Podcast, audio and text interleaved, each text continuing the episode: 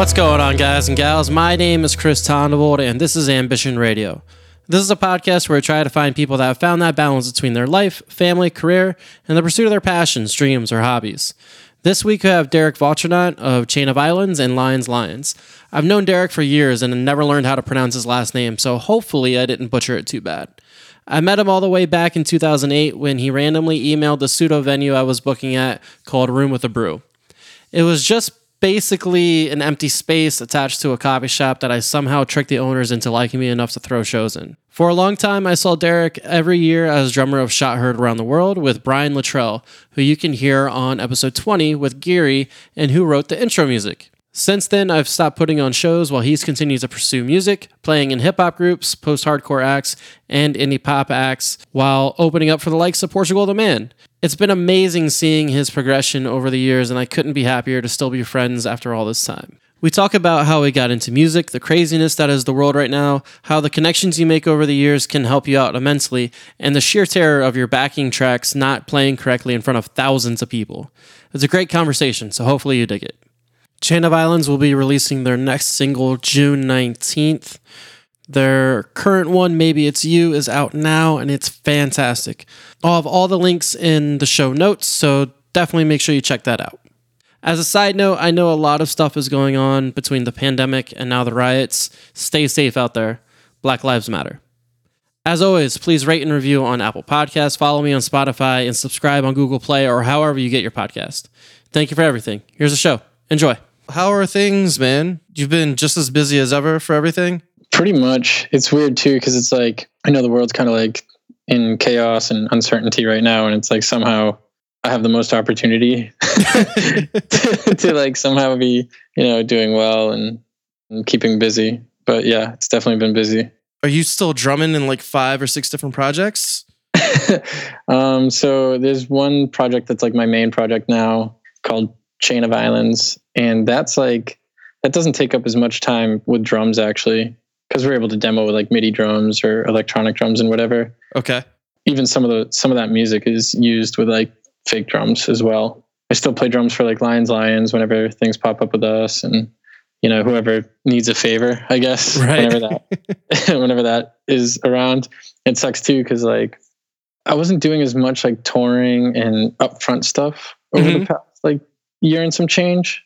There was like some stuff here and there I did that was cool when I moved to Southern California. But like for the most part, I wasn't like touring as heavily as, you know, since I've known you. Right. I started to line up some stuff with my buddy Tyler. He plays for a band called Makeout and he has like a side project. We were going to do some stuff and a couple other things were happening down the pipeline. And then fucking out of nowhere, all this COVID 19 shit shut the whole world down. so I was like, we had you know we had these like four crazy music videos lined up. There was like all this like pyrotechnic shit that was like rented out. Yeah, we were gonna do like I don't know. He sent me like the, the like stage plot or whatever for uh-huh. like, the shoots. One of them was gonna be out in like Joshua Tree, like fucking like the desert or whatever in SoCal, and you know, there, there's like these dope locations and like it was just gonna be a lot of fun. And then out of like again, like and this is right at the beginning of like the uncertainty of it, right? Like okay, people yeah, yeah. still going to shows and still doing stuff and whatever. And I think it was like three days before we were supposed to head out for those shoots. He texted me and he was like, "Yo, uh, none of that's happening now." Fuck. so, and again, it's like I'm I'm just as clueless as the next guy. We we have no idea. You know, there's no there's no shows in LA until 2021 now. Right and we have no idea what the rest of the country or the rest of the music industry is like in relation to that. So yeah, it's it's fucking wild. So I ended up um, having to put my dog down during all of this. I'm sorry, bro. It sucks. Yeah, yeah. It's not it's not a great thing because I couldn't even like go into the building because of COVID, right? Yeah. But uh, the flip side to that is now I can't even go to like shows and enjoy myself and like yeah. forget all about that. So I'm just like stuck in the house being like, well, this sucks. And yep. then I can't even like escape to what I actually like doing. Exactly, man. It's, yeah. it's crazy. Yeah. So it's, it's all wild. Um, I've been somewhat productive, which is kind of nice. Uh, I'm still waiting on stuff for work to do, like work at home and do yeah, like customer service stuff. Mm-hmm. So I've been like clean, actually cleaning my house, which is, which I don't do. Oh, see, I'm nuts. I'm like OCD. I, any of my living space, it needs to be like spotless and organized. I don't know. Really? Yeah, yeah. Dude, you should you should talk to. I don't know if you still talk to Brian, Yeah. like touring and shot. Like even even back then, even just like the van, I'd I think I'd wake up and be like, Ricky. I'm like, what the fuck? Like this isn't your bedroom. I'm like, your boxers are like hanging on the window, like your socks are up in these cup holders and shit. Like I've always been weird about just like you know just personal space space and like cleanliness. and How like, can you do that in a van that you're traveling for 10 or 12 hours in?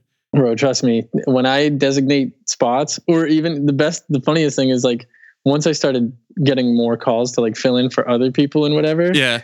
It's it's funny because it's almost like it's kind of like tribal mentality where like you are this tribe is now asking you to like, hey, come over here and help us with this and whatever, right? Right. But you're very you're you're all uncertain of like, okay, like what's this person's living habits and whatever. so like when I'm pretty like kept to myself at first when I'm traveling with like a new group or whatever and and I think it's pretty evident that like when you are touring with me or if you hire me for some shit, it's like, okay, that's his spot. And he's clearly got everything like bunched in this little pile that that like he knows is his and like has a certain way.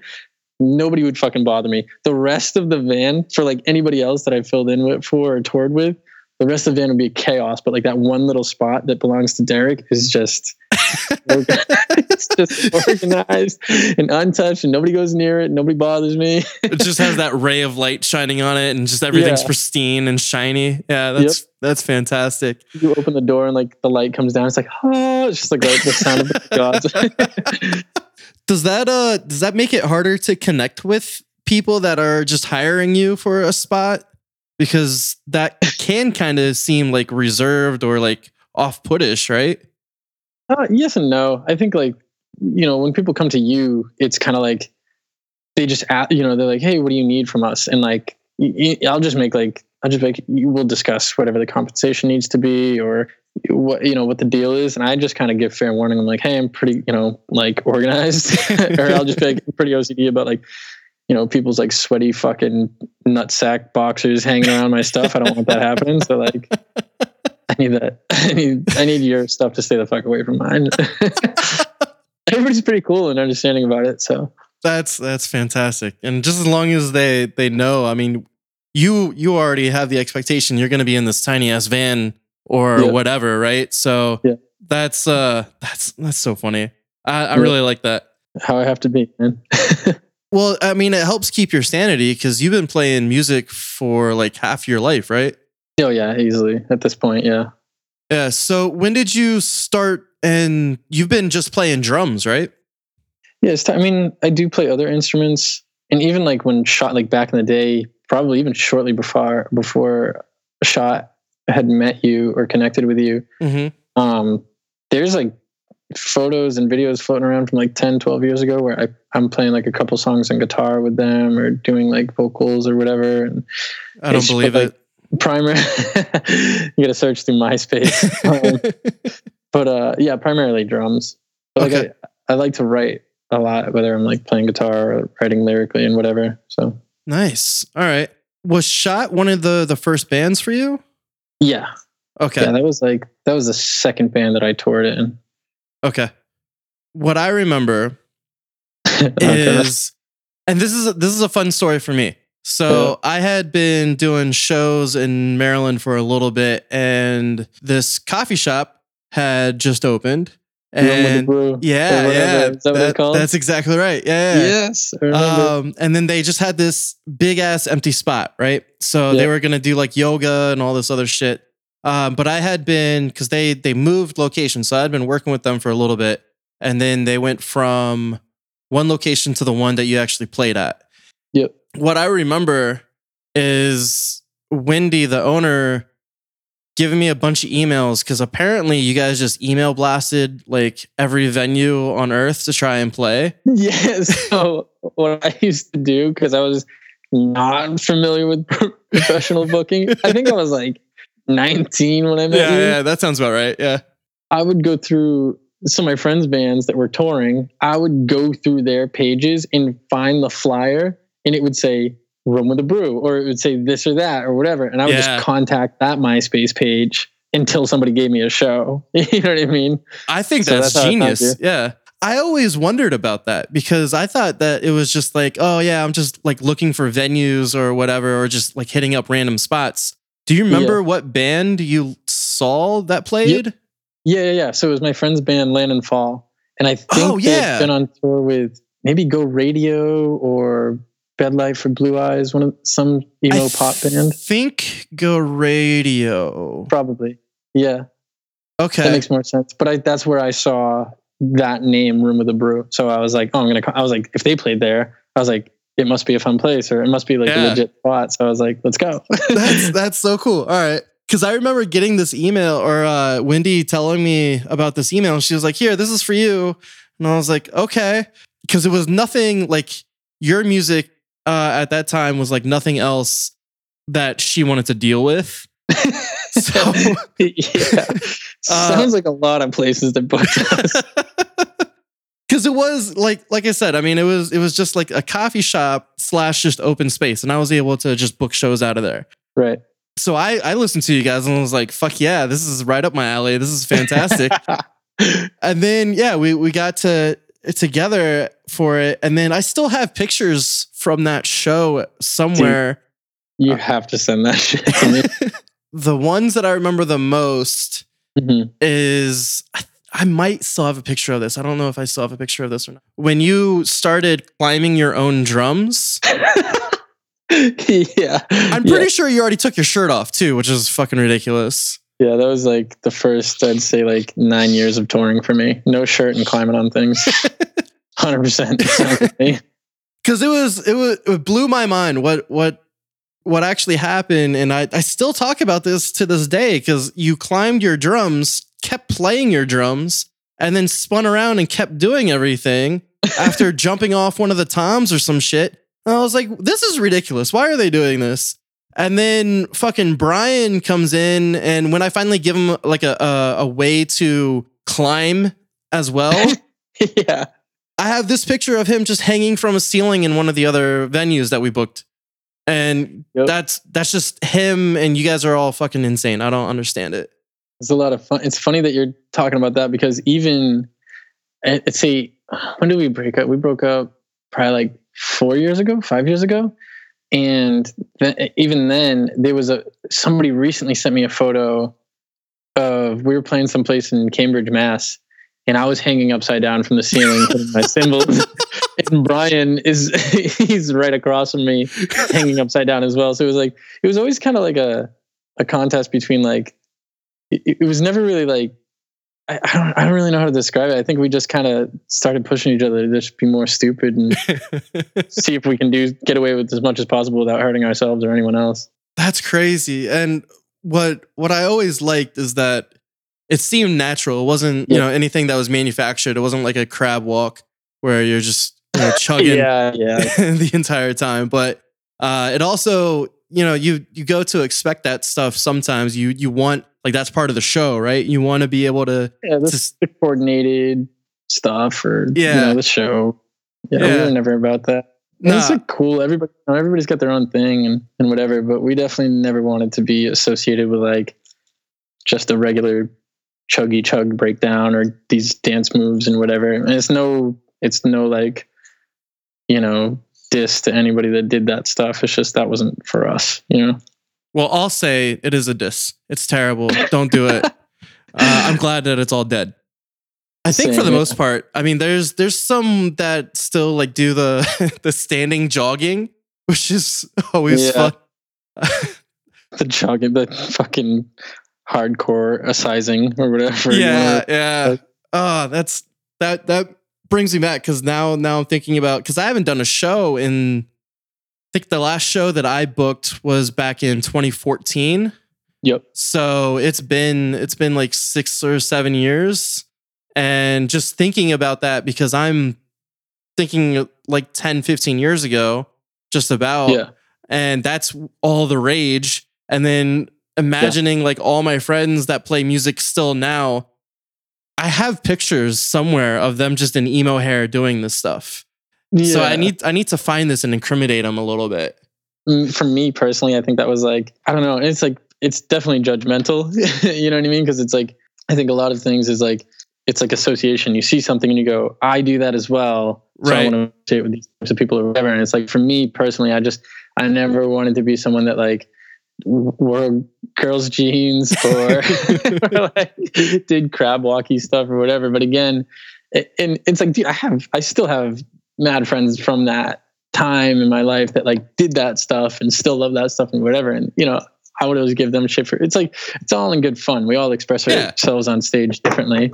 I just didn't want to do just didn't want to do it that way. So I, Yeah. I just think it's it's silly just thinking about all that stuff and uh all the videos from that age too, like Yeah. all the uh the music videos you were talking about your your crazy ass pyrotechnics like 80s metal music from right.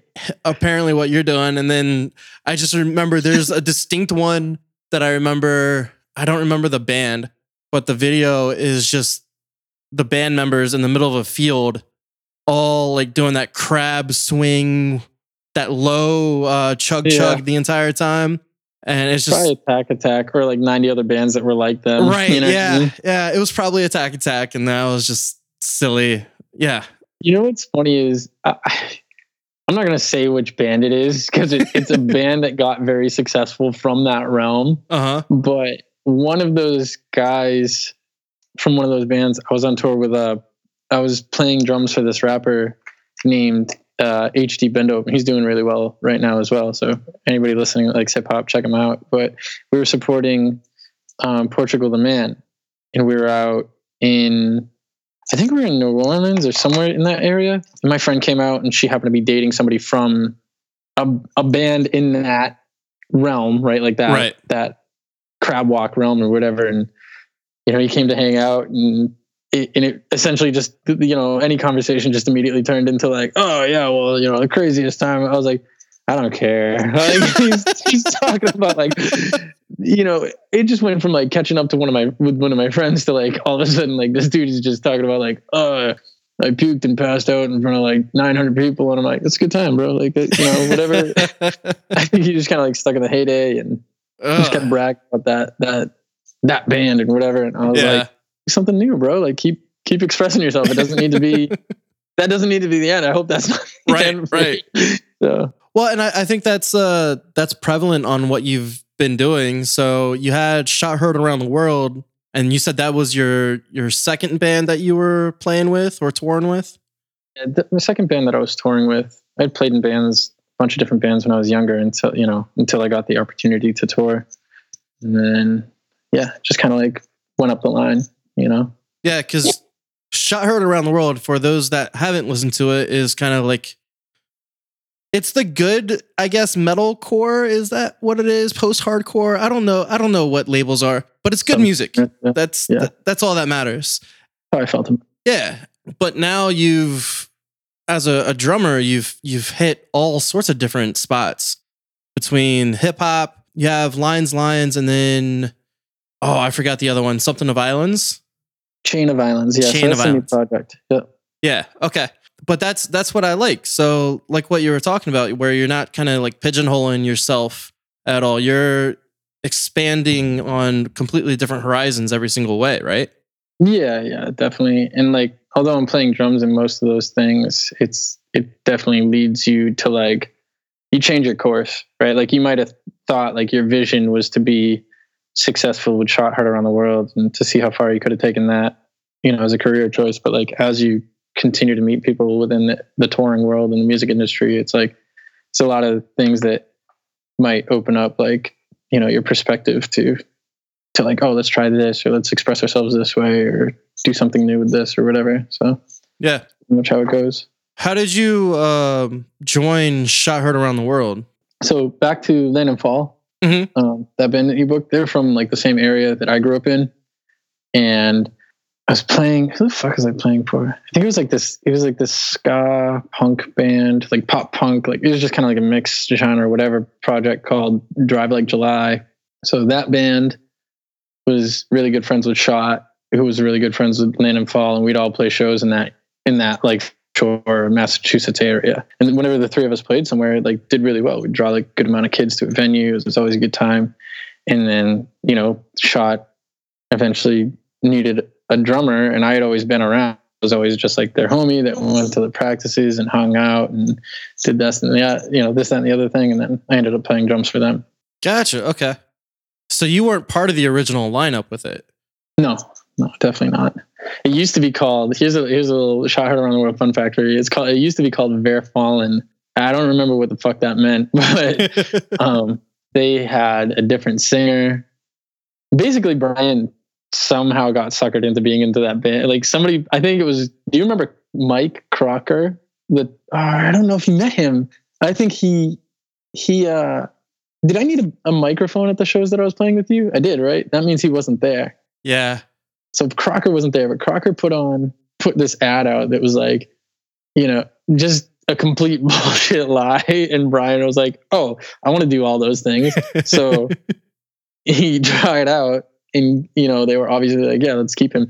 Brian really shaped Shot Heard Around the World. right. When he joined, he really was like the visionary of that band. He, wrote, you know, music that was far more current than what you know Crocker was writing, and and he just had like a better idea of where to go. was Mike the like the original guitarist or something? Yeah, Okay. he it was like him and one other person that like started that band. it quickly changed. So my favorite thing about uh Shot Heard Around the World when they because you guys played for me almost every year since I met you back in like 2010 or some shit. God, yeah, Yeah. Go. Um, but I never met the full original lineup or the full lineup because there was always someone filling in. yep, And I think that I met Mike once, maybe. maybe. Yeah, because I, I remember I remember him being introduced as like, yeah, he's our actual guitarist. And then we have Dude, who knows? like, straight up, who fucking knows? We had like an actual guitarist every year, so Yeah, yeah. It was just funny because then, um, man, I'm trying to remember. So the first time when you guys broke down in my apartment, we had to get our van towed, right? yeah, yeah, yeah. Uh, I think that's when I met Ricky, maybe, Yeah. Oh, maybe. or maybe that was the next one. I think that was the next tour. I feel like that was the next tour. Yeah. But yeah, I just remember every every year it would be just someone different. And Brian, uh, we talked about that a little bit uh, when I interviewed Geary. Uh-huh. he was just trying to take whatever he could and keep going. Yeah, dude. He was he was all about grind. Like he was definitely a grunt worker. You know what I mean? But I think at some point both of us realized we were like, "Yo, we've been doing this shit wrong for like fucking eight years or some shit." Like you know, because the way we used to book tours would be like, it, it's same shit. We would just kind of like blast out as many proposals for shows as possible, and like the first person that got back to us would be like, "Okay, there's, there's a show in this thing."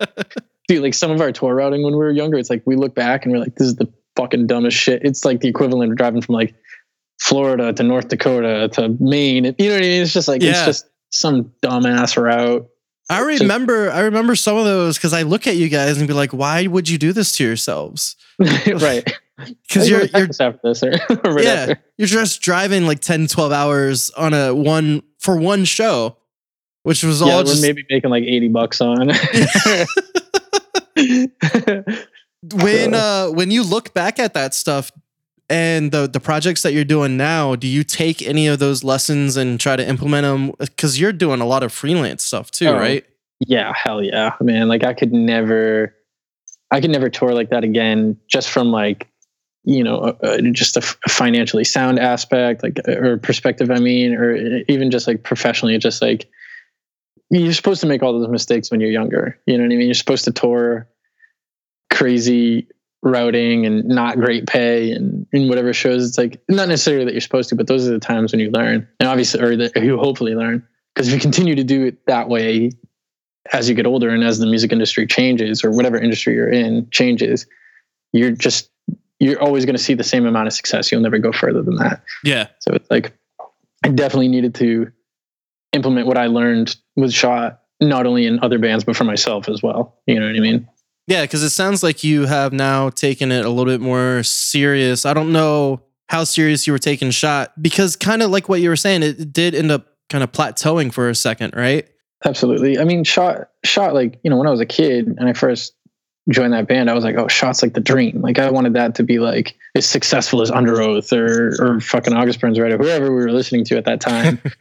and then and then I think you you know you move into your first apartment and you're like, oh, I have this thing called rent. and at some point, you know, you're kind of like, all right, we got to either start making money from this shit or I need to find a way to be able to make money from what it is that I love doing. Yeah. You know what I mean? Because I don't want to work at a fucking grocery store until I drop dead or, or whatever. So definitely start to find ways to build revenue through passion. And that's what you have to do at some point. I think me and Brian were just kind of like sick of going through members. And when I finally said I wanted to step away, he was like, all right, if you're not going to be here to deal with this shit with me, then I'm done too. And Right. so if neither one of us existed, then there was no more. you know what I mean? Like if we weren't going to stick with it, then it was then shot was over. You know, Yeah, you should have just been a two piece at that time. I dude, literally, It, like, and it would be acceptable now because every goddamn show on earth is run through backing tracks. So it's right? like, yeah. It's fucking wild, man. There's a there's a, a band local here in Maryland, uh, Pretty Mean, that are really good. Yeah. But they have those backing tracks and there's so much production into everything that they do. And everything is down to like a fucking T. Like if there's any kind of just one hiccup, then Yeah. the whole song can be done. Which is just bro, it's game changer with that shit. Like, it's it's it's very like it can be nerve wracking, especially when you're getting hired to do that shit with some with people that you don't really know that well. yeah. And it's like I have experienced that mistake in front of like two thousand people in Vegas, and I was like, "Fuck, dude!" It's like suck. You know what I mean? Like it, it, it, the the world of you know implementing like that level of production and and you know having everybody on stage be disciplined enough to either follow one person that's on click and tracks or have everyone on click and tracks it's like you know if you fuck up it's very hard to cover up. Because like the music that isn't human you know that's going through front of house is going to continue to you know it doesn't know to slow down or be like oh hey, you fucked up. You know what i mean? It's just the shit keeps going. So if you don't if you're not paying attention to what you're doing at sound check like you're dude it's, it's a fucking nightmare man. Like there was one sound check we had in vegas where it was like you know hd would go up to the mic and he was just kind of like quiet at sound check. Hmm and our tracks were put together like so not professionally before this tour. And even our we had one rehearsal in my friend's basement. Where we were playing like very quietly which was not what we had planned on doing on this tour. And so like third or fourth show in i was stoked um because it was a really cool fucking venue and it was like a big well-known venue i was like sick i get to play here and so he's very quiet during sound check I don't know what happened in the green room that put us all in like this really hype mood, but we were like, yo, let's go out here and fucking kill this shit. you know what I mean? There's like the circle before every show, like we all, you know, one, two, three, shout some Right, right, shit or whatever. And so we go out, and I think crush the first like song or two, and then like song three pops up, and he's he's so good at like talking to the crowd. He's like talking, he's like, yo, I need, you know, when you hear this in the hook, I need you all to yell this back to me. And so the hook comes up when we finally start playing this shit. And he just gets so like it was like just all of a sudden I just only had HD in my inner monitors and I was like, what the fuck is going on? I was like, I don't hear track, Oh I don't hear DJ or nothing. But I was like, you know what? He hears this shit, so he must be he must be on time, right? And so I start playing to his energy. And his Okay, energy is a little bit ahead of the song. And then oh, and this only takes a matter of seconds to be like heavily clipping with the tracks that are going through the front of the house. right. And so me and him look at each other and he's like, he's looking at me like, do you know what's going on? I'm. I'm like, yo, why are you so loud right now? Like, I'm like, how did this happen? And so I'm like yelling to our camera guy. Like we had a, you know, somebody out with us documenting. He would normally hang next to my kit for the first couple songs. He's on the other side of the stage and I'm just in complete hell because I'm like, I stopped for a second so I could hear where the track Right. was and then I started playing again, like kind of quietly. I took an ear out, like an, a monitor out, so I can hear the wedge that's next to my drums. And I'm yelling to our camera guy to be like, I'm like, Axel. I'm trying to yell over our set. He finally comes over. I'm like, yo, tell the tell the fucking sound guy to like cut out just take HD out of my ears entirely. And this this is all like a 30 second nightmare. You know what I mean? It's like right. what feels like an eternity on on stage is really the crowd is just confused for like a matter of seconds, and then they're, you know they're kind of like, oh, all right, cool, it's good again. You know what I mean? But like it just fucks your whole night up. You know, you, the rest of your set, you're fucking nervous and worried. You don't know what's gonna go wrong. So that was a that was a hard lesson learned with backing tracks, bro. It's- Yeah. it's. And it it always amazes me too that like sometimes breaks aren't thought of.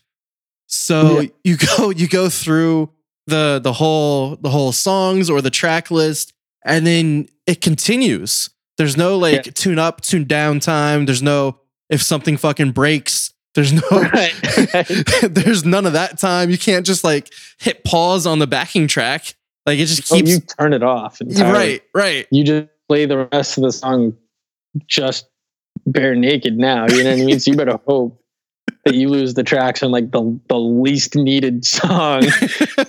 you know, to have that. Which that also happened to me too, man. Like there's a band called Bad Rabbits. I actually uh their singer and myself have a, a place in Massachusetts together. And I was a fan of the band before I filled in for them. And I got the call to fill in for them. And so we spent a lot of time rehearsing and learning their set was so much more of a learning experience than just learning how to play to backing tracks with like Alyssa Marie or HDBeenDope. You know what I mean? Like this was like they're you know they're a known band, man. They've done like incredible stuff. They went on tour with like Kendrick Lamar and Stevie Aoki. They played on like a lot of late night shows. They've done like amazing stuff. You know what I mean? And so get the call to fill in for them and learn their set and this and that. It's like very disciplined. The first five songs are played not stopping. There's transitions from the beginning of the set to like the fifth song in, and that's when you finally get a break. There's there's no it's all just one track. You know what I mean? Yeah. and you got to be very on point. You got to know exactly where you, you know when the when the track ends and it's dead silent and you're just listening to click. You better be counting along with that because if you miss one click, you're stopping the entire next song, and that's exactly what happened. Second song in in London, sold out show. Like, and I love this band, bro. I'm like so stoked to be filling in for them. fucking get up, kill the first song. Shit's fucking, it's a blast. All of a sudden, I'm like, you know what I mean? The Counting through, like playing that intro ring. Uh-huh. And then finally, you know, because there's like a live part that, like, you know, it was like a crowd participation kind of thing going into the next song. And it was like, soon as I went into that next song, I was like, oh, no, I'm turning these tracks right off. It was immediately second song in, first gig I had with them. I had to shut the shit off. And then, and also, I was like not very familiar with like, if that happens, how do I get rid of the programmed transition Oh yeah, okay. song? Because now we have to start the next song with the same cue and keep it rolling as if that mistake never happened, right? So I'm looking at the program and I'm like, I'm just gonna drag this away and hope for the best. Like that's essentially and it worked out. So Fuck yeah. all things happen. You know what I mean? It's Yeah. just that it never happens in front of a ton of people. it did me both times. what better way to fucking do something again? You know? that uh 30 second being an eternity is is a real thing and then the other part about that too is that the the audience won't really like connect until because they'll they'll figure out that it's a little off right Yeah, Yeah. for but sure. it's it's funny because then you can try to like trick them because you just keep playing you don't want to stop right just- Right, exactly. yeah you got to power through it try to kind of like find your place and and cover up. you know, it's like getting an F plus immediately and just trying to change the grade on your test. so how did you become like the the guy to get the call for filling in for drums for these bigger bands? I just started like I think when I decided that I didn't want to be you know in shot anymore, and we Mhm. made the decision to end things. I I had noticed that like you know even before shot ended, I, there were opportunities here and there where people were like, "Hey, will you record drums for our album? We'll pay you." And I'm like, "Sure." Like I didn't. It didn't like click in my head at that point in my life where I was like, "Oh, I can make you know sustainable, consistent income if I continue to promote this." And then when Shot ended, I was kind of like, I want to, I want to do more than just play heavy music. I just started promoting that I would fill in for people, and it was almost like, it was like instantly as soon as I made myself, you know, known that I was available, hmm I was like, I just I got a lot of calls from like, you know, that general area that I grew up in playing shows in from bands that I didn't think knew I existed or, you know, didn't care as much for shot or whatever. But like, it was instantly, I just had consistent opportunity to make money from everybody in that area. And I was like, okay, I'm going to leave my job. like a year later, I think I left my job and I, I was like using like Uber and drumming to kind of play my uh, pay my bills, and then it became digital marketing in music Okay. and that's and that's where I kind of like continued on from. Okay.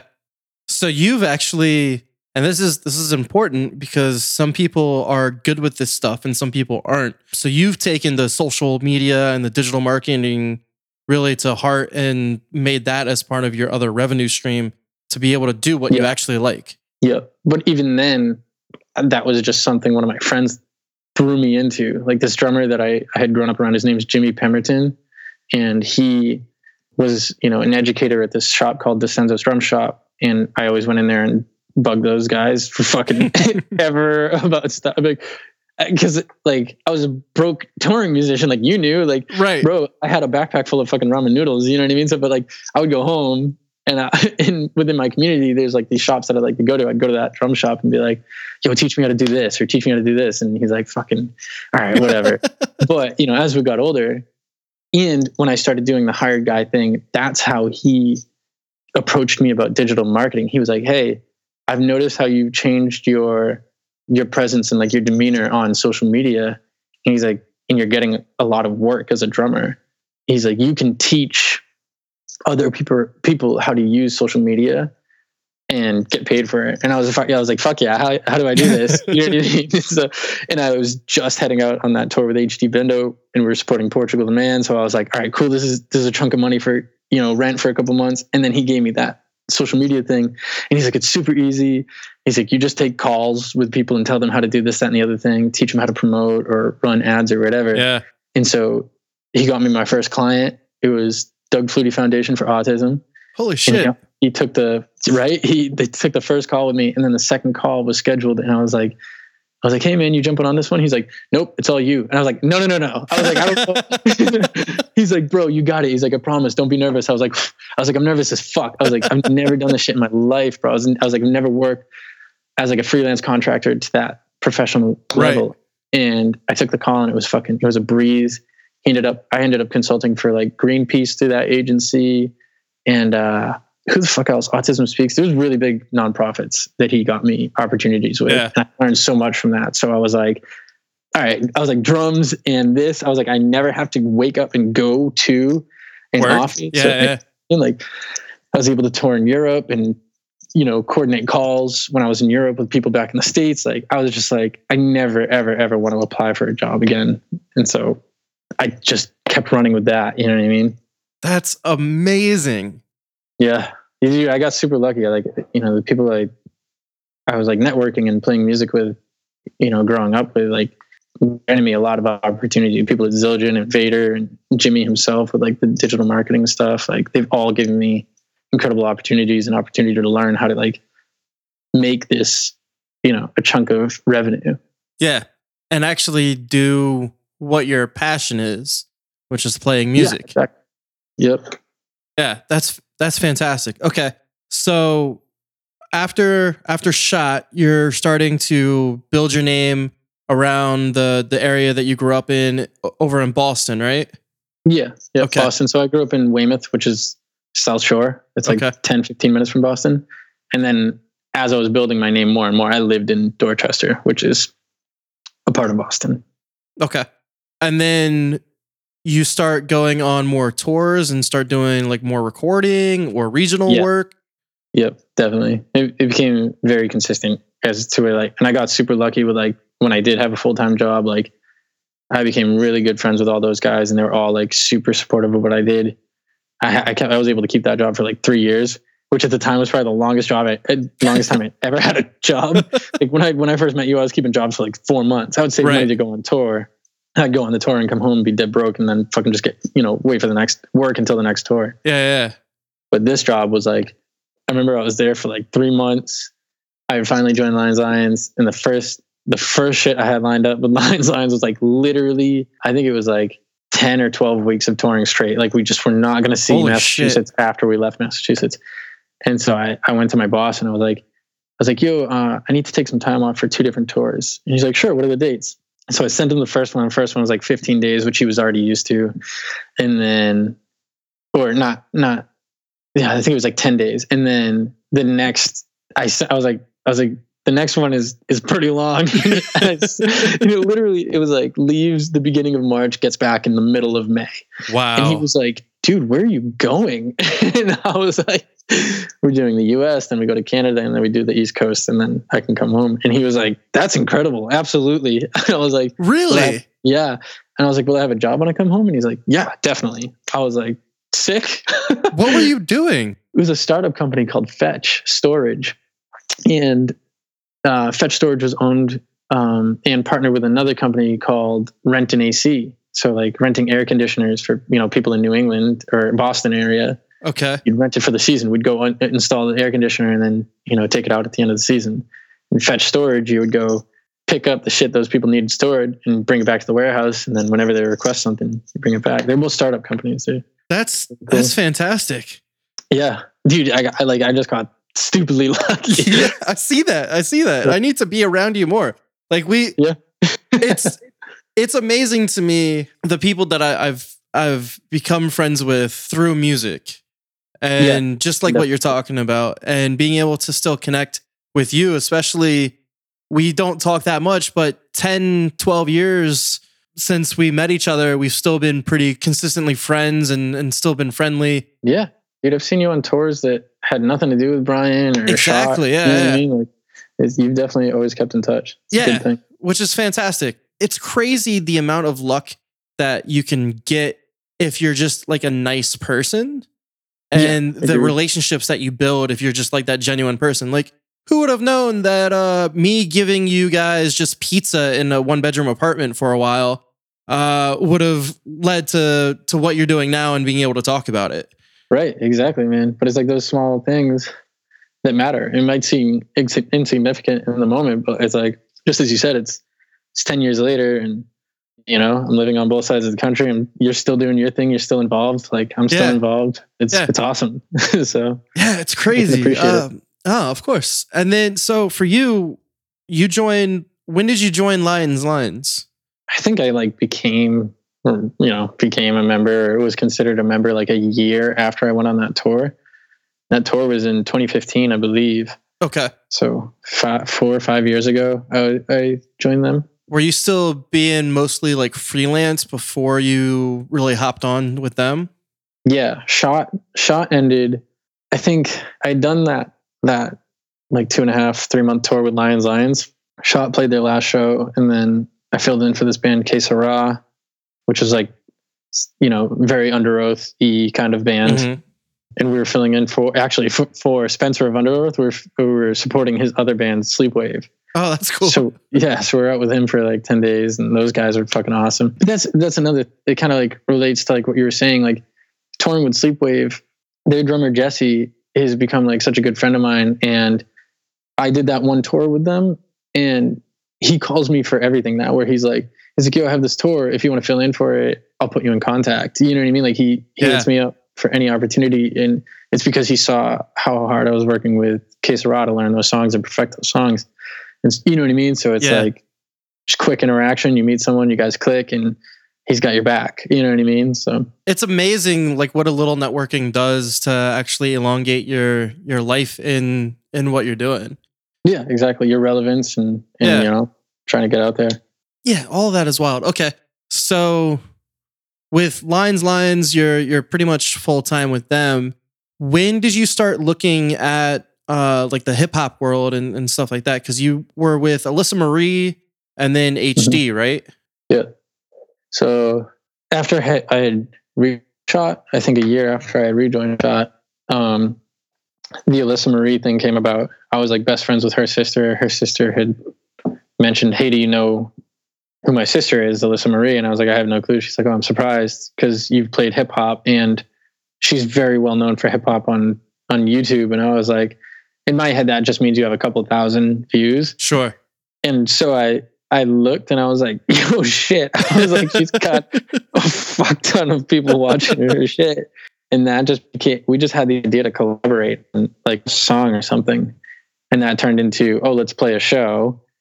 We- We played at some bunk ass fucking venue in Brockton, Massachusetts. Oh, I didn't have in ear monitors. I just had like a speaker it Uh-huh. was really loud on a table next to my drums to play the backing tracks. So yeah, that was a huge learning experience with her. But yeah, I was playing with Alyssa while I was playing with Shot. And even before that, I had lived with this rapper and his name was HD, which is kind of funny. Totally different person. um, not HDBeenDope. But he had a show where he was like, yo, I want you to play drums for this song. And then it turned into let's record this song with drums uh, the big hip hop station in Boston is taking submissions for like whatever this is to get on the radio, and we ended up we, we ended up getting it. We got it on the radio. That's amazing. Yeah, and so it went HD, then Alyssa, and then HDBeenDope, and then Belay, which was Belay was a totally different story. He's dude, he's the fucking man. I've played crazy shows, insane shows with him too. But uh I don't know. Hip hop has always kind of been like I don't parallel with music. Okay, like yeah. I've just kind of always been doing it somewhat at the same time. It just became more and more serious at the, the more I did. I guess. Yeah. I don't know. I think I'm that's just kind of just realizing that now too, as I'm explaining it. I didn't know that it had always been around that long. Yeah, that's uh it's it's a fun time when when you actually like think about this stuff because you don't really do it when you're doing the things, right? You don't Right, have that time to reflect a little bit. So I it this has happened a couple interviews where like one of them I, I interviewed this uh band called Nah and they were realizing that like the the two members paths were almost the same as Right. far as like joining and like what they went through and all this stuff and then one of them realized that they were kind of in a cult for a little bit which was fun so it's like- yeah when you when you actually like step back and reflect on some of this stuff you the the shit that you think of and the the experiences that you have you're just like oh shit that actually happened It's like, oh, I didn't realize I was actually doing this. yeah yeah Crazy. Have you ever seen that movie, The Other Guys? yeah yeah uh, Will Ferrell and Mark Wahlberg. yeah yeah And Will Ferrell's like this super like dorky white cop, but at some point he's like explaining something, and Mark's like, "You're a pimp," and he's like, "No, no, I wasn't a pimp." And then he continues to explain the story, and he's like, "So." I was managing this group of girls, you know, but he was a pimp. You know what I mean? It's, it's kind of like those moments. that that's cool I, I like the fact that we're we're figuring out that you're doing hip hop the same time that you're doing like everything else Yeah. when you're doing these bigger shows and these bigger tours is it something that you're looking at where you kind of deserve it because you all the work that you've been putting in is it something that you even think about and like this is when you're on stage in front of thousands of people and you're like this is the moment that i was here for because i've been working for this you know for years and years and years Um, kind of. It's like it's weird because like when you're younger, you've when you first get the opportunity to play like a big show, you open for like an artist that draws a fuck ton of people. Portugal the man Looking right, yeah, yeah. Which is funny too because that tour, when I got offered that tour, I had heard their name like ten years prior. I had never listened to them. I never followed their career. I didn't know shit about them. And my buddy was like, "Hey, HD got offered the the Portugal the Man tour. Do, do you want to do it?" And I was like, "Sure." I, I just thought it was going to be like a couple hundred people a, a night. Like, I had no idea. And so I just kept learning the songs that I had to learn. And I think it was like four days before I left for that tour, my buddy Matt, who was, you know, kind of managing the the whole Uh-huh. the whole situation on HD's end, he was like, Have you looked at the venues you're gonna play? And I was like, No. I was like, It's probably gonna be fun. And he's like, He's like, Is this your first like club tour? And I was like, What do you mean? He's like, It's like small club tour, like two thousand cap rooms or whatever. And I was like, I was like, wait, what? And he's like, sends, he's like, yeah. He's like, I sent you the itinerary. And so I like go to, cause I just didn't care, you know what I mean? And to look like I, you know, and he's like, yeah, he's like, you're playing Brooklyn Bowl in Vegas. You're playing like, he's like, you're playing A- Moody Theater at ACL in Texas, which is like 3,000 people. And ram I set up just- in baltimore i think right um, no, where the fuck did we, we did DC. That's what we did, did Yeah. uh, 930 Club two nights oh there. yeah, yeah all right that's what it was And I was just like, I was like, what the fuck? I was like, Portugal the man is this big? And it probably sounded, you know, insulting to think that. And even on that tour, dude, that that's when they first that song Feel It Still first like Yeah. went like huge. It was the song of the year. They won song of the year with that. And so that whole tour, literally, it was like we played the first show, and it, and it was like I think the second show sound check got moved around because they just randomly got booked for like the big radio station in that area to go interview with them that morning Okay. or something. And the rest of the tour was like that. The whole fucking thing sold out, and they were just continuously like getting booked for all this extra shit. Like it was crazy, and I was just like, and I even in that moment didn't realize how big things were getting for them in in the process of this tour happening. You know what I mean? So it was like just this crazy that tour was one of the craziest tours of my life, dude. Yeah. But in to to you know kind of bring it back and answer the question is like those those moments are all temporary and that's something that you learn you know what i mean? Is like a lot of people think when you play your first big show or your first big tour that things are like oh i got to this point N- you know now i only have to worry about this but that's not true you know what i mean? It's like it really depends on what you're focused on building a name for whether you're building a name for yourself as a, as a hired gun or you're building your name as a brand, whether it's a band like Chain of Islands or it's a, or it's an artist like HDBeenDope. So it's like you're still after you do that big tour, you still got to go back and play the small headliners now. Right. You know what I mean? To see what you're worth in those rooms, and Yeah. that you know continues to to build. So it's like, yeah, you definitely feel it in the moment at some points where you're like, oh, this show is crazy. Like I'm so stoked. I know I'm gonna walk out to like a thousand people or four thousand people or whatever. But it's like tomorrow you still wake up in your regular bed and you do your regular shit to make your regular money. You know what I mean? Yeah. So it's like you got to stay focused and you definitely got to adapt as things change to to continue to to appreciate those those rewards, quote unquote. You know? Right, because you've you've done the lows, I imagine, right? Mhm. You've done the lows, and now you're you're continuing to rise. What I'm thinking for you though is the the bands that you're a part of. Do you feel like your stamp is on all of them, and like their success is also your success? to an extent, some of it, like Bad Rabbits, I wouldn't say that. Like Bad Rabbits built, you know, a name for themselves and in their brand and everything they did. They did that totally DIY on their own, organically.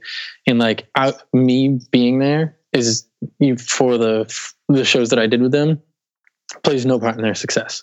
I was just doing a favor for a friend that was unable to play those shows, and it had been a while since they played shows in general. So instead of continuing to put off you know, remaining publicly relevant, they were like, "Hey, let's have one of our homies step in, and we'll and we'll get these shows out, and we'll be able to play for some people." You know what I mean? So I wouldn't say I play a, role in their success, Right. but like something like "Shot Heard Around the World," that was something I had creative input on. You know what I mean? Like I would write with Brian, and we invested all of our time in that project. So I would say that is something I have a stamp on. Are know? you doing the same thing with uh, Chains of Islands? Chain of Islands. So Chain yeah, Islands. that's that was that was an idea I had when I was like 18. I was I was going to record all the instruments and just have friends like sing on it. Yeah. And then I just shelved the idea because I got really busy with like shot and all these other like side projects that I was trying to juggle. And then I think after doing the touring with HD and Lions Lions and Alyssa Marie, I like I have creative input in those situations, but it's not like me it's not like me writing and saying hey this is what i want to contribute to like today's session or whatever. Right.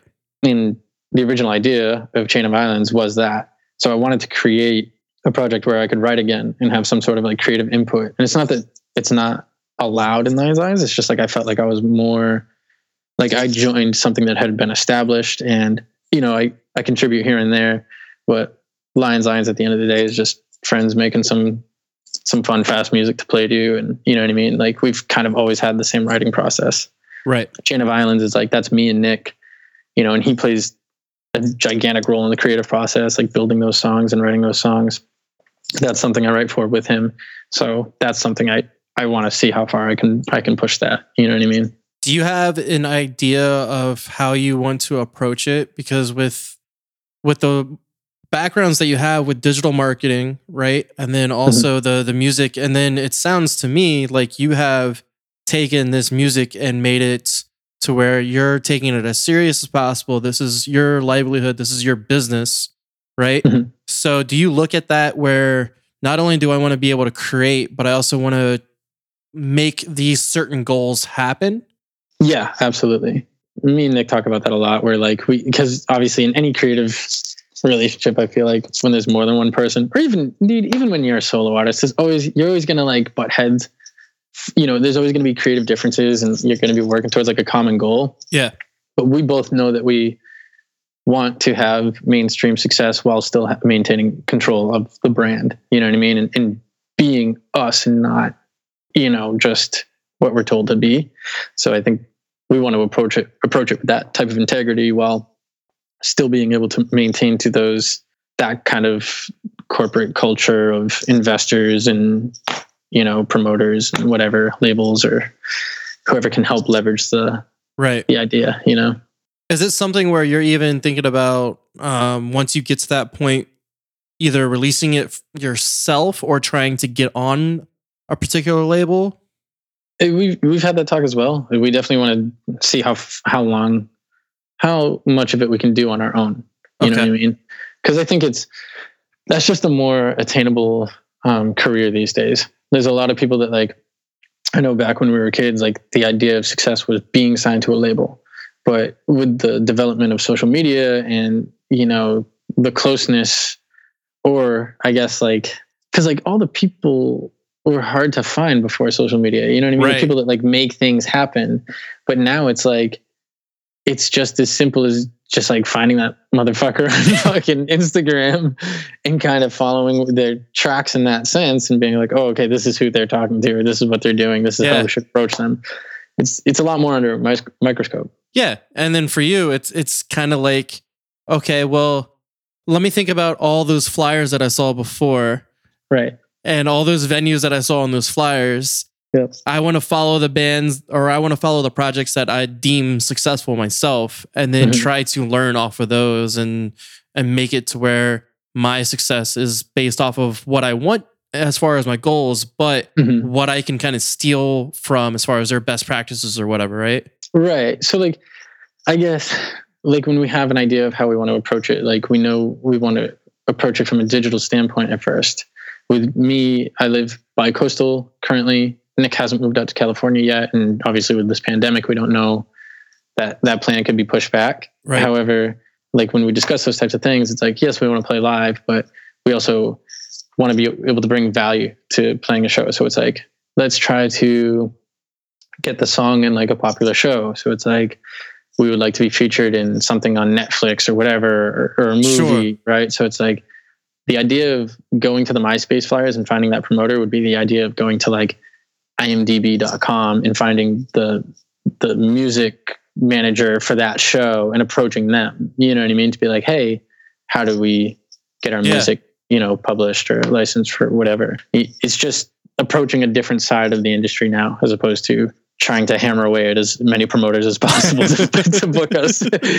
And just emailing random venues.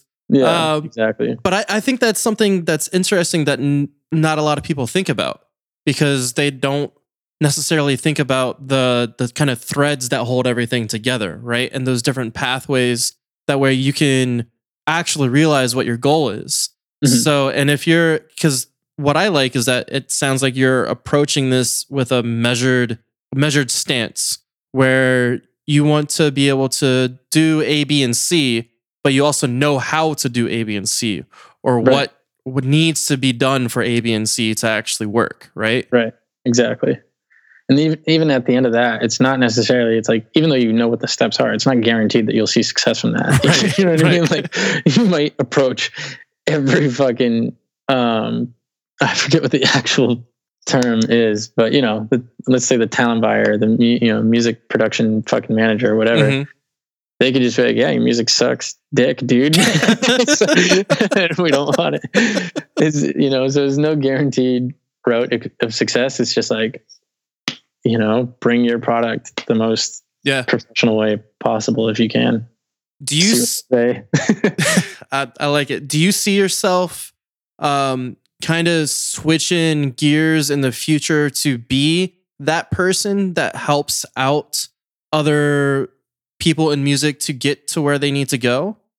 Yeah, I mean, I think that's I think that's kind of how it always is. You know what I mean? This is the idea of having like the, the title of like some sort of like manager or talent buyer, artist Mhm. development type person. You know what I mean? But it's like even then, it's it's your decision to be like, okay, do I want to watch? You know, do I need to monitor six other people's lives and careers and be responsible for this, their success if I decide to take on this type of title, as opposed to you know, I, I love helping out my friends now. You know, there's like this young kid, his name's Freddie. He's a fucking insane drummer. He just randomly messaged me on Facebook a couple years ago. He was like, dude, I loved your performance. I, I just had a couple questions, whatever. And it's like, he's always proven to me that he just works hard. So Yeah. if I have a gig or something that I can't do, he's the first person that I call. That's Sorry, awesome. Jesse. but that Yeah. that kind of just trickles down, right? So yeah, exactly. You just pay it forward, right? Like continue Yeah. to help the community that you want to grow in because those people are going to help you. yeah, I dig that because you you never know what that other person is going to have an opportunity for, right? Right. Exactly. They might have something crazy that they can't take. And they're like, yo, Derek, you know, are you around? Yeah, that's that's fantastic. So when you look at everything, what do you think is one of the the biggest things that you've learned about yourself when it comes to music or the digital marketing or the the business as a whole? Oh man, something I've learned about myself. I'm probably still just as indecisive about small things that I shouldn't be wasting my time on. But I've also that's something that I have, you know, acknowledged about myself and have made the change with. You know what I mean? Where I'm like, there's certain things that are not worth so much time being worried about. You know what I mean?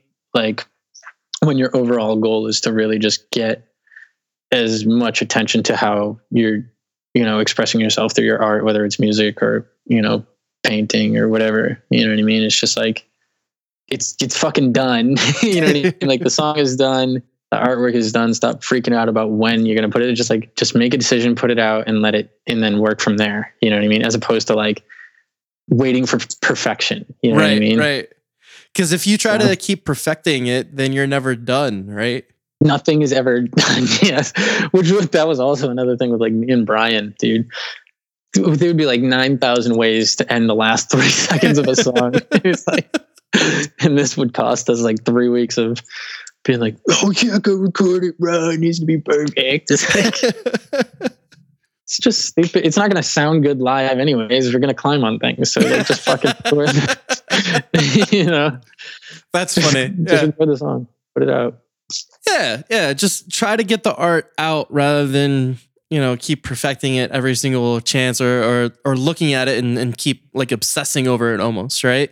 You gotta Yeah, you gotta exactly. figure out when to say okay, it's good enough. Right? it's just waiting about like i think just hesitating on execution. That's always the toughest part. You're your biggest judge right? And then you Yeah. can't have fear of judgment with your outside crowd because then you'll never know what they truly think. So it's like just do the thing. Just do the fucking thing. Put it out. Do you think that you've been able to stay rigid and focused and kind of in a routine as well because of the the amount of experience that you've had as like a freelance too? Because with you working basically independently sometimes it's a little bit more difficult to motivate yourself to keep doing that right dude when i first when i first started getting like consistent work with digital marketing and gigs at the same time I just spent all my time playing drums. I was like, this is sick. and then I would go home and be like, fuck, I have all this shit I have to like schedule out and like these reports I have to go over and, and whatever. You know what I mean? And like, that's where I'm like, I have to like, you know, really be grateful and appreciate that I have this other source of revenue. But to just make myself sit down and fucking do it, I was like, this sucks. I was Yeah. like, this fucking blows, man. you know, so, but you do, yeah, you wake up and you, and you start to, it, creating your own schedule and being disciplined to it that teaches you so much about everything else that you do in your life. Yeah. how you're how you're dieting, how active you're being, how you know what I mean, how you're taking care of yourself, or you know everything else in your life. So it, it's definitely a different mentality, and it's uh, very disciplined for Yeah. sure. Because if if I could, all I would be doing is talking into a microphone with other people. However, I have to edit the show, do the social media, which I'm the worst at. So you and I are going to talk, uh, I got you. and then just all the all the non glamorous stuff, right? Yeah, exactly. So all the actual stuff that makes you successful isn't just you practicing drums for eight hours a day. It's the actual hustle on the other side where I can get my name out there, I can get my brand out there, then I can go ahead and start making these more connections and these better connections. And then Mhm. if I'm presenting myself as a genuinely good person, probably, right? Or just myself, I'm I'm a good person or whatever, right? That connection that you can have with that other person, they'll see that. They'll see that you're working hard. They'll see that you're taking it serious. And then that gets Mhm. to the next uh the next spot, right? Of course, yeah. Like being easy to communicate with and then having, you know, that kind of word of mouth connection is definitely going to go a long way. Because like even the digital marketing world brought me a lot of opportunity in music that I really didn't see coming. You know what I mean? Like all the stuff I did with Zildjian, all the the photo shoots and all the cymbals I had received and all that stuff, like that was from consulting on like certain things to do with digital media, which I don't think I would have had the opportunity to do those photo shoots and and be on their site or see everything that I had seen, you know, on the back end if I didn't have any fucking clue how to do the digital media shit. You know what I mean? So So you were sponsored by Zildjian not because of your drumming, but because of your digital marketing. and that's another thing. I've never I've never been spon- a lot of people think I'm sponsored by these brands. I've never claimed endorsement. I've Right, never right. publicly said any of that. Like I've just like dude, I just got so lucky with where I grew up. Like I I took drum lessons for a year when I was a kid and that dude worked at Zildjian Oh, like down the line. So after he stopped giving me drum lessons, I called him and bugged him one day. I was like, "Yo, I broke a cymbal." And this is like, like because at one point I was breaking cymbals way too fucking often. But when I broke my first cymbal, I was like, "What the fuck do I do with this?" You know what I mean? So I called him, and he was like, "He's like, I'll take care of it." And my my entire I, I probably can't say his name because of this, but um, just to keep you know, I don't Right, want right, to right. get in trouble. He doesn't work there anymore, but um, he was like, whenever you break a cymbal, let me know and I'll take care of it. I just learned that he was just creating like an RA number and it was just Oh, giving nice. me a warranty. So yeah, he'd always hook me up. And then he left and I was like, fuck, what am I going to do? I'm, I have to pay for cymbals. And that's when the digital marketing thing came along. I, my friend Eric, he played for a band called We Came as Romans. And we were yeah. just hanging out on the bus one night and this dude, Chris, came to interview him and he worked for Zildjian. I just happened to be wearing a DiCenzo's drum shop shirt. And he goes, Oh, do you know those guys? I was like, Yeah. I was like, I love those guys. And we got to talking. And then he was like, Hey, uh, or it was funny because I hit him up and I was like a couple weeks later and I was like, Hey, um, I have this broken China because he told me to, you know, hit him up yeah. and see if he could do anything. And I was like, Is there anything you can do with it? He's like, I'll let you know, whatever. And then I never heard back from him. I was like, Fuck. and then, and then I think it was like a month later, he was like, Yo, um, I think we should meet up. I'll cover dinner. And I was like, Sure. I was like, I love getting fucking wine and dine, baby. and we started talking. He was like, you know, if you give me advice on this type of stuff, I'll like help you out with cymbals. And I was like, fucking done deal. And it just ran that relationship for like three or four years. You know what I mean? And just again, continue to kind of remain close with people at that company. And, you know, and, and then you have a good relationship with like more than just one person that Right. ends up helping you out. You know, and same deal with like Vater. I just happened to fucking grow up with their artist relations guy. So he's always helped me out. He's hit me up for like to be in their ads and shit. But you know, Who knew that Boston was like this hub of culture and just amazing connections all the way through? in the, yeah, I mean, in the drum world for sure, and definitely, obviously, within the sports world, people nerd out about it up there. But like, you know, I, I think in industry, it's it's hard to live and have a sustainable career if you're trying to be like an acknowledged artist. You know what I mean? Like, there's Yeah. no, and people get offended too. Like, I don't want, I, don't- I, I mean, I don't want people where I grew up to be offended, but it's like I'm not saying that there's no scene or or culture there. Like there's definitely a music scene. There's great shows that happen. Mhm. There's beautiful venues that you can play, but there's no industry. And when I say there's no industry, I mean this for like everything. There's no music industry really. There's no like fashion industry, art industry. Like it's if like Boston is really big for some reason, really big on startups now and huge in the med- medical field, which is r- very well known. But like, there's no artist development that's living out here. There's no music managers, artist managers. There's no label reps. Like, that- so when, so when I say there's no industry, I just mean that that you know what I mean. Like in the entertainment world, it just doesn't really thrive here, and that's not a Yeah. negative thing. You know what I mean? So it's like it's kind of part of the decision why I, moved across the country. But right. Because I, you I think the the same thing can be said about something like DC or Baltimore, right? Sure. is that you have DC as very transient, right? So that that willingness to really like develop the the people that are there, Mhm. and there's tons and tons of amazing DC musicians, but it is a Right. pretty small pool when you look at it. And then you know we're six hours from New York. Boston's not too far from New York City, right? Right. So when you look at it, I guess the hub for for us would be New York, right? And then Absolutely. you're able to and you actually see the what an industry is when you go over to LA and SoCal, Yeah, right? yeah, absolutely. And it's so quick, dude. It's just like it's crazy. Like, and I'm speaking from my own perspective, where like, you know, growing up out here, you definitely learn how to have like very hard work ethic, which I'm grateful for. Like, Yeah. if I could change my, you know, the past and do it all over, I would definitely spend, you know, growing up out here and learning music the way I did out here for sure. I probably would have moved to LA sooner, but um, it- I'm still grateful I did it when I did it. But it's very quick. It's very quick to like if you are trying to be involved, you're trying to dig yourself into that community. You you will meet, you know, professional people and people who, you know, are successful within that industry very quickly. You know what I mean? And you'll learn from them, and you'll see how that shit works. And you know, it's it's so fucking different. I, it's not even the same. Like when I'm at home in California, I, I, it's just like it doesn't. There's no comparison to like what it's like for me over there as it is for me when I'm home in Right. Boston. You know what I mean?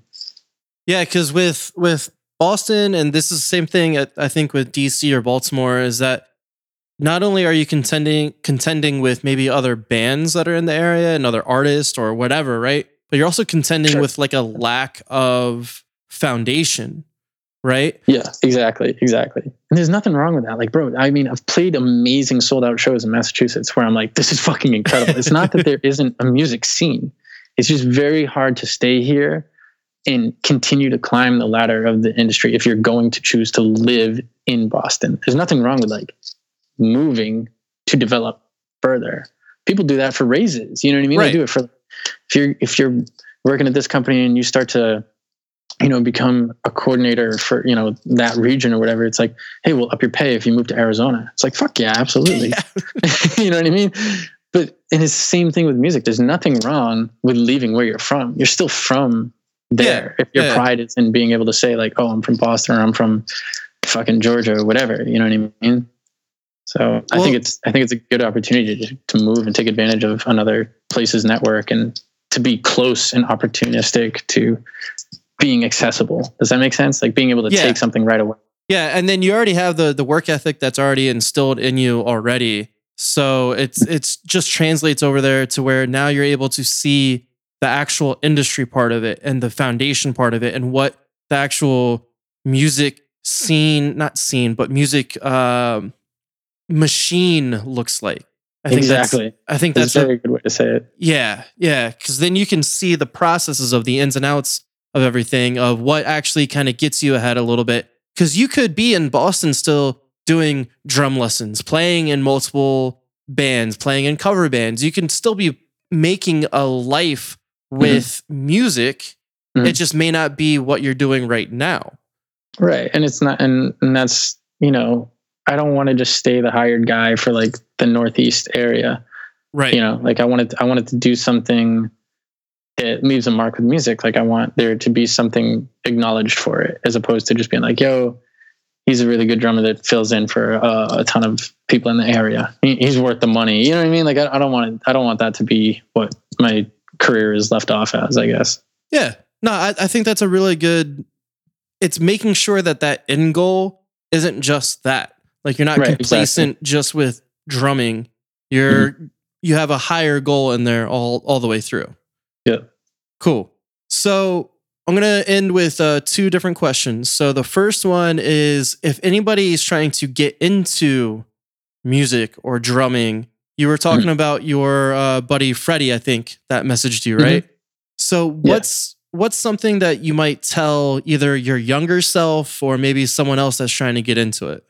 Um, I would definitely say take advantage of whatever like your popular social networks are. Like that's something that like when I was very very young didn't exist, and to have been a teenager when shit like MySpace was popping off, like I didn't look at that the opportunity that was sitting there. You know what I mean? But like when there's stuff that gets popular and you are trying to be industry involved, I would say at least approach it and attempt it before you write it off. Shit like TikTok, like mad people now are like, oh, I wish I was on there sooner. you know what I mean? So right. it's like where you can make yourself socially acceptable from, you know, to the world from one location, take advantage of that. It's like, I don't know what the next step is in the growth of, you know, just the digital world and social media, but just continue to adapt and and try to, you know, be as relevant as possible on those platforms. And then the other thing is practice and do it for yourself. I know it sounds corny, but like there's a lot of, you know, people who will be like, hey, you know, I want to do this, that, and the other thing, and da da da. But it's like really once you see that they've had success in like this very irrelevant to a passionate type of situation, like if they just want to play like in front of a bunch of people and be able to say they did that, they don't continue to pursue it. You know what I mean? Right. So it's like, you know, I, I would say don't ever try to do anything just to be cool in it. You know what I mean? Like, be positive influence for yourself and whoever else is watching you do it. So I be open minded. You know, Yeah. it was it was tough for me to like give lessons at first. I was like, fuck. I was like, I don't, I don't really know anything about drum. you know, I mean? People, you know, and I got hit up for lessons like a lot before I started giving them. But like, just be open minded to being able to to provide value in that end as well. If you can educate or give somebody else an opportunity, do Yeah. that. Because right now, I mean, not only are you teaching drums, but you were teaching a little bit of the dig- not teaching digital marketing, but kind of right. Like consulting on Yeah. stuff. Yeah. So, and even with everything that's going on right now with this little pandemic, little pandemic, um, Huge. right?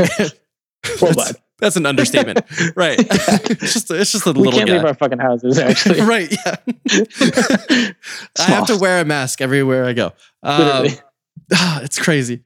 And uh, what what I was gonna say though is that you're still you have the skills to even be successful right now, right? Gratefully. Dude, it's like it's crazy. I'm still I'm still just as busy before all this shit started happening.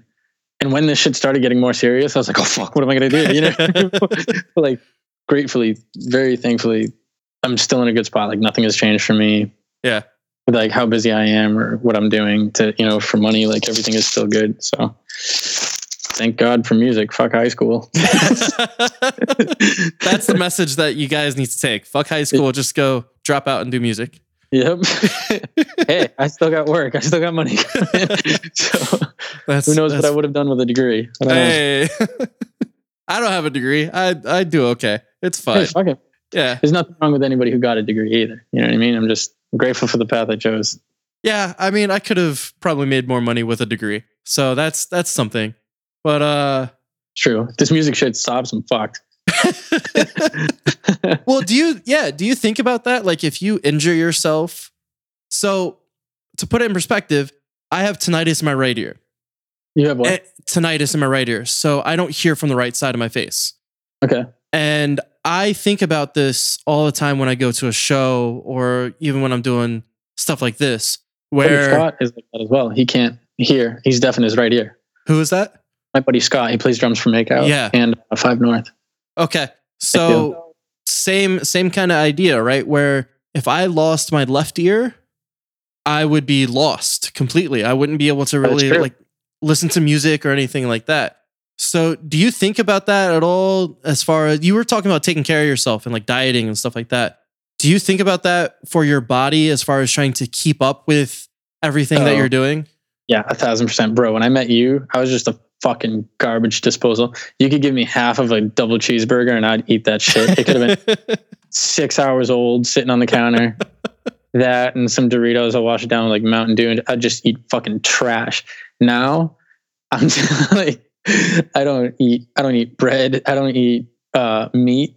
I'm very low on dairy. I'm pescatarian, so I eat uh, some seafood.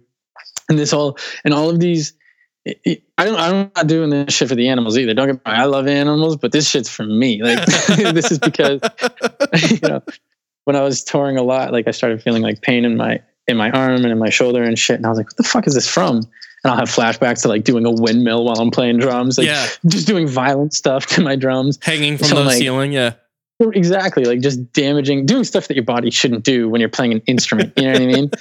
it's just like sit, don't be a, a fucking primitive, insane person. You know what I mean? Just play the just play drums. And so I was trying to figure out, I was trying to learn. I was like, why the fuck does this hurt? I was like, maybe I need to work out or I need to stretch more or whatever. And my buddy Jimmy, again, was making suggestions. He was like, I stopped eating red meat for these reasons. He's like, maybe you should give it a shot. I was like, fuck that. I love steak tips. I'm not doing it. I was like, I fucking love bacon, like all this shit.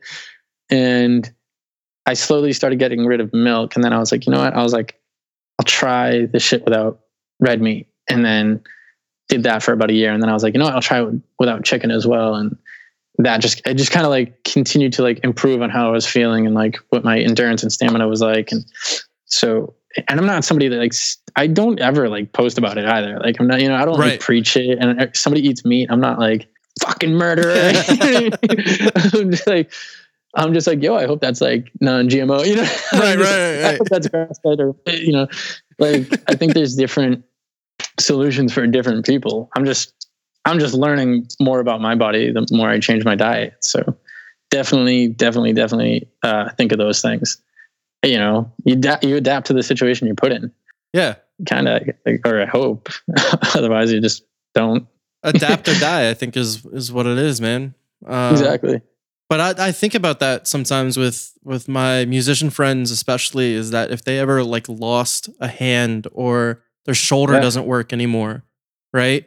Then how are they going to be able to do this, make money? They have to kind of learn another skill, and You you have have, You you have to want that shit, whatever it is. You know what I mean? yeah, Like, I don't know. I feel like a lot of people, something happens and they're like, oh, it's fucking game over. You know?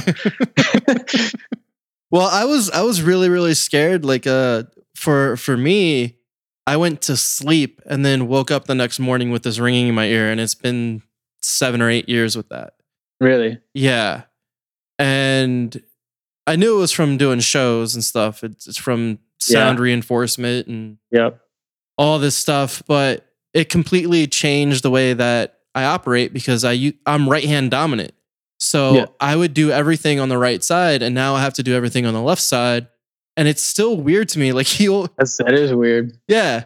So you'll see me like if I'm talking on the phone, a lot of times I'm on my right arm and my right hand just On the left ear. right on the left ear, and it just looks so fucking weird. It's awkward, but I don't know. I always I always think about that, and uh, it's it's something that if you're not kind of set for the future, and I hope that everybody kind of thinks about that the future in there, to where if you don't have, if shit goes sideways and you don't have Yeah. a different way to do it, you Yeah. know, you're you're fucked. It's true, man. I, I met this dude. He's a good friend of mine now. His name's Paul de Gelder. Uh huh. And I, just another random story. I was out with my buddy Jimmy, digital marketing dude, the dude that helped me, you know, learn about my diet. He's like, "Hey, I got a call from a buddy of mine. He says his friend is in town. He needs a couple guys in Boston to show him around to like the good spots." And you're like, you know, he's like a he's a motivational speaker and he hosts Shark Week. And I barely watch TV, so like I know people love Shark Week. I just don't know anything about it. Right. And so we go to meet up with this dude, um, and he's fucking got no. I don't know if it's just the left side of his body, or is it the right side? He's got n- no lower leg and no lower arm. He got Wow. fucking ripped up by a shark. And he's hosting Shark Week. and he hosts Shark Week. He's, he's like he's like a he like fights for sharks, bro. He like he's like total. He's 100 percent vegan. He's in way better shape than anybody that, that you or I know. Um, he's got crazy different, you know, prosthetic attachments. So he Yeah. he goes to the gym every day. Like he's in, like I said, he's in great shape. We go to meet up with this guy, and he's like the realest dude. He's the coolest dude. Uh, and we just ended up keeping in touch and hanging out ever since. And then he lives in LA now too, so like we hang out and you know we grab food out there, and people are like, "Hey, you're the guy from Shark Week," and he's like, "Oh yeah, mate, it's me." you know, um, but dude, his story is fucking crazy. Where like, if you ever, you should you know watch some of his shit on YouTube, or if Yeah. you ever get the chance to see him, you know, go see him. But like, the way he tells it is just like he's like I, you know, he's like the shark did what any shark would do. He's like, I can't, you know, I was in that motherfucker's territory, Right. or I guess, or whatever. But he's like, sharks are incredible creatures. And you know what's funny too is like you think like like that, that's just what he does for his job now. Is that like he's the host of Shark Week, Right. and he's, he's a motivational speaker and shit like that. Like, you know, we hang out at, at his place, and it's like. He just watches hours of like Discovery Channel, bro. like, you would think he's a stoner. He's just like, he's like fucking amazing, bro like fucking incredible creatures, mate. I'm like, pause, like eight hours of fucking fish, bro. No, I'm just kidding. I, I do. I enjoy it. And like, he's totally, you know, just in love with it. He learns about it all the time. He takes celebrities shark dive. He took Will Smith shark diving. That's Like, amazing. so I'm saying, man, this dude fucking lost his arm and his leg, literally. Yeah. and most people would have been like, well, that's, uh, I'm going to sit at home now. This is what I do Right. for a job, exist. Right. And this dude is like killing shit. That's He loves sharks. He's like defending them, bro. that's phenomenal. Um, the, the die mentality for sure. Yeah, to the max. Yeah. well, what do you so what do you think keeps you motivated the most to keep pursuing everything?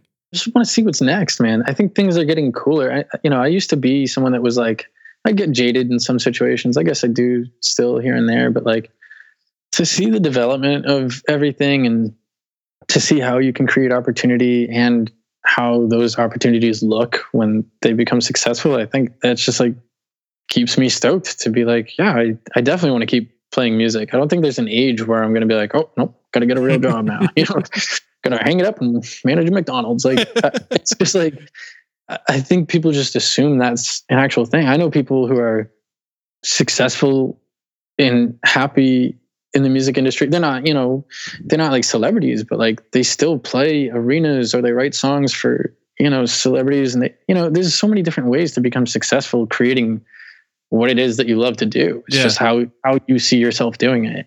So if you get discouraged by fucking 25 because you're not, you know, doing the craziest thing in your life, then it's like, I don't know, maybe, maybe you should go work a regular job. But for me, I just, I want to keep seeing what's next I dig it. it's, it's a lot of cool stuff for me so far. So it's like, you know, why would I cut off anything possible afterwards? Right. Keep going.